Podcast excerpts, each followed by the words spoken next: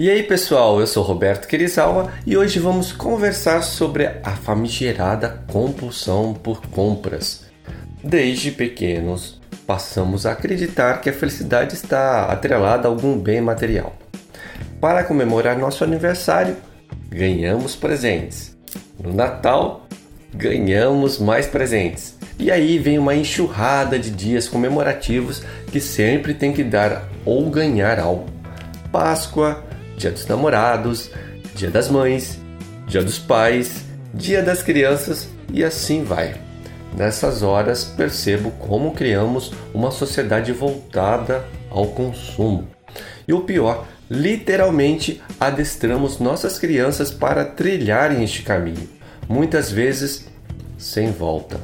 Fazer compras virou sinônimo de fazer algo prazeroso que nos conforta nos mais diversos momentos. Quando estamos tristes, fazemos compras para melhorar nosso astral. Quando estamos entediados, fazemos compras para sair do tédio. O homem, quando não é admirado, tem que comprar um carrão para nutrir a autoestima, enquanto a mulher irá querer joias, bolsas e roupas de grifes. E acabamos vivendo dentro dessa bolha, sem perceber ficamos enclausurados dentro de um paradigma que só aumentará as nossas aflições. Comprar se torna tão prazeroso que nos vicia. Liberamos endorfina, o hormônio do prazer, quando compramos.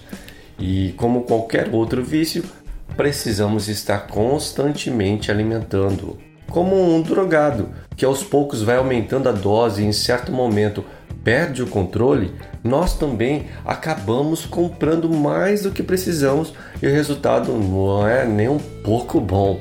Para sustentar esse padrão de vida que criamos, o caminho natural é trabalhar cada vez mais para poder fazer mais dinheiro. Com um salário cada vez maior, podemos comprar mais. Comprando mais, temos que fazer mais dívidas. Novos limites de crédito são liberados, pois conseguimos aumentar o nosso salário ao longo do tempo. Compramos cada vez mais coisas, cada vez mais caras, para conseguir conter o sentimento de vazio que temos. E isso vira um círculo vicioso inacabável, e dessa forma ficamos presos às nossas dívidas e ao nosso trabalho. Ficamos sem a liberdade de ter a opção de mudar de carreira porque não estamos mais felizes trabalhando em uma determinada área. Não podemos dar um tempo para repensar e replanejar a vida, pois o monstro das dívidas está logo atrás querendo nos pegar. E cada vez mais chegamos ao fundo do poço. É nesse momento, quando não temos mais para onde correr, que paramos para pensar no que estamos fazendo. Pois até esse momento tudo que fizemos foi feito sem pensar direito. Não tínhamos a noção das consequências das nossas ações. Aí vem a dor. E não me leve a mal, mas essa dor é boa, porque, como sempre eu digo, evoluir dói, mas é necessário e no final vale a pena. A dor de hoje será o estímulo necessário para se conquistar uma nova perspectiva na vida. Será por causa dela que criamos forças para mudar. Nós ficamos pensando em como deixamos as coisas chegarem a este ponto, certo? O fato é que o que acontece com a gente é como o que acontece com o sapo na água fervente. Não sei se você já ouviu essa história, nem sei se é verdade, mas já ouvi ela muitas outras vezes em palestras que participei. Se você jogar um sapo na água fervente, ele irá pular imediatamente. Isso é lógico, né? É questão de sobrevivência. Porém, se você colocar o sapo em uma água com uma temperatura agradável para ele e depois ir aumentando a temperatura aos poucos, você sabe o que irá acontecer? Pois é, isso mesmo. Ele vai morrer na água fervente isso acontece porque quando as coisas vão acontecendo aos poucos, todos temos a sensação de estar no controle. Achamos que conseguimos lidar com tal situação, que podemos parar no momento em que quisermos. Mas o fato é que como a água que vai esquentando lentamente e o sapo que acaba não pulando na hora certa, nós também não percebemos quando a coisa está saindo do controle para sair da situação e acabamos nos perdendo. Durante esse caminho, além do problema financeiro que acabamos vivendo, ainda existem alguns efeitos colaterais. É normal ficar obeso, afinal de contas, a comida acaba virando uma válvula de escape e depois de endividado, sem poder gastar mais, com o crédito estourado, o que resta para gerar prazer a comer. E nesse momento a gente nem pensa na qualidade da alimentação que está tendo. Infelizmente, muita comida barata é gostosa, só que não é saudável. Ficar estressado e depressivo também é algo que não é incomum. Quando a gente sente que não está mais no controle da própria vida, isso acaba sendo uma consequência natural. Problemas nos relacionamentos, principalmente o conjugal, começam a acontecer com frequência. É praticamente impossível ter tempo e conseguir dar a devida atenção e carinho para o cônjuge num momento como esse. E o mais comum é, além de tudo isso, ficar cansado e estafado.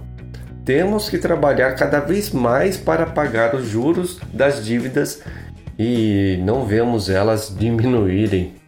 A gente sente nessa hora que vendeu a alma para o dinheiro. Mas a ideia aqui não é demonizar o dinheiro. Aliás, dinheiro não é problema é solução. O dinheiro é amigo de quem sabe lidar corretamente com ele. Só que é inimigo voraz de quem não aprendeu a domá-lo. Aliás, vamos conversar ainda bastante sobre dinheiro especificamente em outros vídeos. Portanto, quando chegamos ao fundo do poço, temos que tomar uma decisão forte. Uma decisão para mudar todo o estilo de vida com os maus hábitos acumulados durante todo esse tempo. Para mim, o estilo de vida minimalista se encaixa perfeitamente para auxiliar as pessoas que estejam nesse estágio. É claro que saber viver com estilo de vida minimalista é bom para todas as pessoas, independente em que estágio da vida esteja. Mas particularmente nesses casos de pessoas que estejam com problemas financeiros, pode ser de grande valia aprender a filosofia e entender quando menos é mais. Quando o problema chega nesse estágio, não adianta trabalhar mais e mais para conseguir mais dinheiro e querer continuar a sustentar um estilo de vida que não é mais compatível com a realidade. Inclusive, receber um aumento salarial nesse momento é a pior coisa que pode acontecer, porque isso pode atrasar ainda mais o processo de se optar por mudar o estilo de vida e começar a arrumar toda a lambança que foi feita por todos esses anos. Com o estilo de vida minimalista, sabendo se identificar quando menos é mais, existe a possibilidade de se ajustar diversas áreas da vida que ficam comprometidas quando se está com problemas financeiros. Utilizando os conceitos do estilo de vida minimalista, conseguimos ajustar a vida financeira, a saúde, os relacionamentos, autoconhecimento e, inclusive, sermos mais produtivos. Se você achou que este conteúdo teve valor para você e pode ajudar alguém que você conheça, compartilhe como demonstração de carinho. Muito obrigado e até a próxima!